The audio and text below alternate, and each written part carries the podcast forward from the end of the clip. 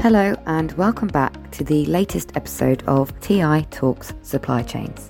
I'm your host, Kirsty Adams, editor of Logistics Briefing.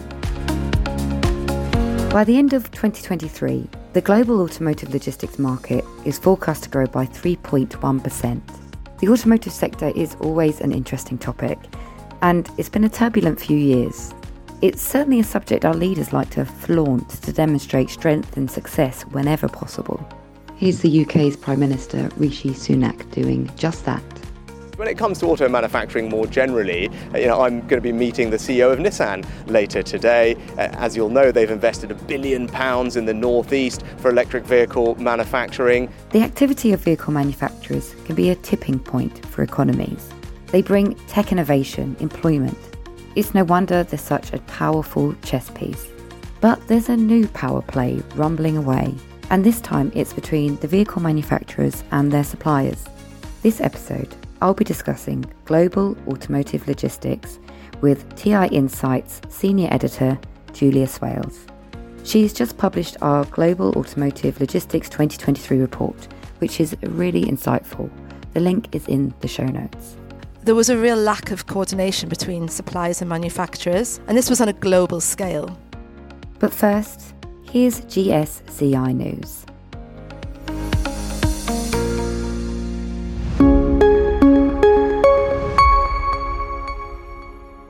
GSCI helps logistics providers, banks, and shippers to track air, ocean, and road freight rates. Book a free demo at www.gsci.ti-insight.com. The link is in the show notes.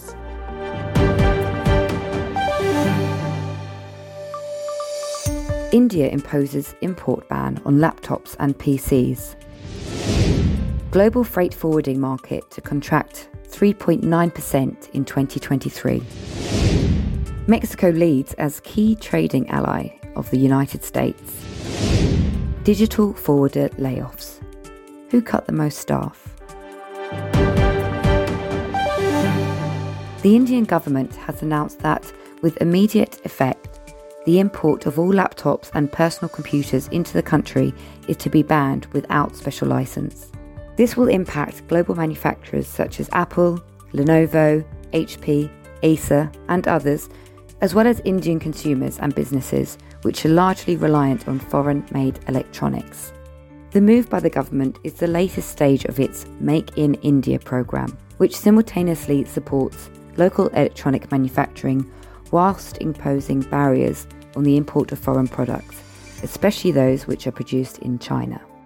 Sign up to Logistics Briefing for more stories like this. The link is in the show notes. The Global Freight Forwarding 2023 report from TI shows that the global freight forwarding market continues to normalise, with demand for air and sea freight forwarding services remaining soft.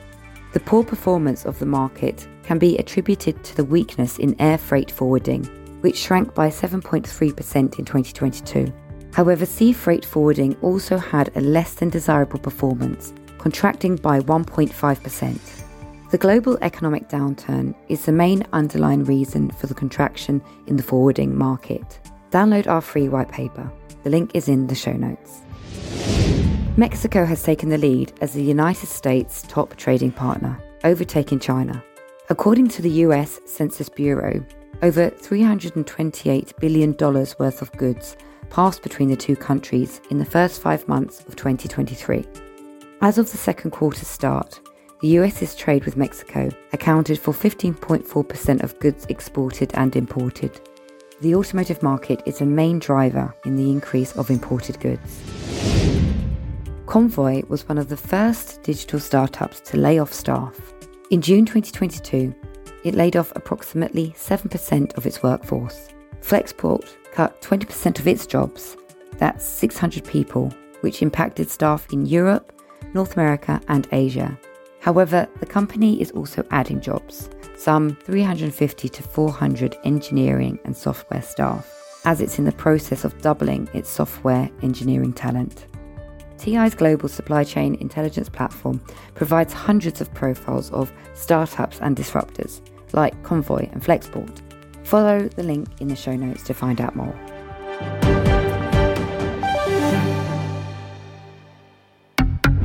Hi, I'm Michael, Head of Commercial at TI Insights.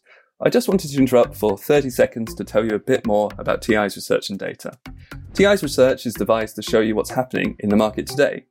That includes the changes to expect over the next year and the outlook for the industry for the next 5 to 10 years. This research is delivered with a mix of quantitative forecasts and qualitative insights. Our data platform GSCI empowers senior leaders at global logistics companies with the strategic intelligence they need to move their business forward. Okay, well, maybe that was slightly longer than 30 seconds. Forgive me. But if you want to find out more, you can email me on mclover at tiinsight.com or visit www.ti-insight.com. This information is also in the show notes. Julia has been working on the automotive report for quite a few months now.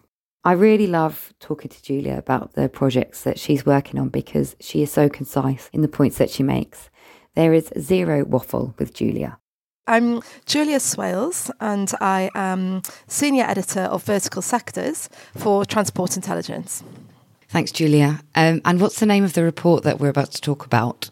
It's the Global Automotive Logistics Report 2023. So, my first question to you is having read the report, there seems to have been a shift in power between the vehicle manufacturers and the suppliers. Can you tell our listeners a bit more about that? Yes, on, on many levels. I mean, in relation to semiconductors and the increased demand, for example, there was a real lack of coordination between suppliers and manufacturers. And this was on a global scale. Because in 2020, even economies with strong semiconductor production and capacity, such as Japanese and South Korean vehicle manufacturers, suffered from the shortage of semiconductors. In addition, vehicle manufacturers now don't have the purchasing leverage over electronics manufacturers. And this is because many pieces of electronics hardware are only available in the Asia Pacific area. So there's really been a collapse of the tiering system of suppliers. And internal combustion engines used to be or are ranked um, in importance and location close to final assembly. But of course, this with electronic supply chains, this no longer applies. So important suppliers can actually be far from the final assembly points. And what would you say the key statistics are to have come out for this report? Well, by the end of 2023, it's interesting to see that the global automotive market is forecast to grow by 3.1%. And regionally, the North American market has bounced back actually to some sort of normality in 2023. And sales are forecast to increase by over 20% year on year. Although it's interesting to see it's still lagging behind other regions with its adoption of EVs and, and hybrid vehicles. So, by sector, the global inbound market actually grew 5.5% year on year in 2022. And it has a forecast growth of 3.1% by the end of 2023. And here, Asia Pacific is, is forecast to remain the largest inbound market. Conversely, the, the global outbound market had a negative growth rate in 2022. It was minus 1.8%, but it is expected to rebound by the end of 2023 with a growth rate of 3.3%. And here, Asia Pacific also dominates uh, on a regional level. But the most interesting subsector is spare parts market, which had the highest in terms of growth rates because it had the highest subsector growth rate of 6.8% in 2022. And it is expected to grow a further 2.3% year on year by the end of 2023. But here, regionally, North America dominates the spare parts market. So, what about China? There's quite a lot in the report about EV production there. Can you tell us a bit more about that, please? Yes. So China, Japan, and Korea, they, they currently account for 97% of the total battery production market. But China really does stand out because of the Chinese state and its state owned enterprises repositioning themselves and focusing on electric vehicle technology. Two companies were paid by the Chinese state to invest in large scale battery factories. And in addition to this, Chinese consumers are attracted to EVs mainly because they're well adapted to um, the congested Chinese urban situation and lifestyles where, where long range isn't really needed for EVs. And up until 2022, actually, the Chinese position in the global car market was weak. But now China is, is the largest exporter of vehicles of any kind, overtaking Germany, Japan, and South Korea. Okay, wow. And okay, so what's the impact of all of the things that we've discussed, Julia, on the logistics sector? Yes, well, in terms of, of China, which I've just been talking about, um, as I briefly mentioned there, some leading economies such as Germany have moved from being leaders in automotive technology and exports to being vulnerable on a global level and are starting to lose their competitiveness. After the semiconductor crisis, this showed that logistics systems that underlie automotive production really need to change significantly. And then there is the prospect of the sale of internal engine vehicles being banned in Europe in the next coming 10 years or so, which is going to have a huge effect. So, really, the, the whole sector from retail to component sourcing is still in turmoil, and it is uncertain how this will play out over the next five years.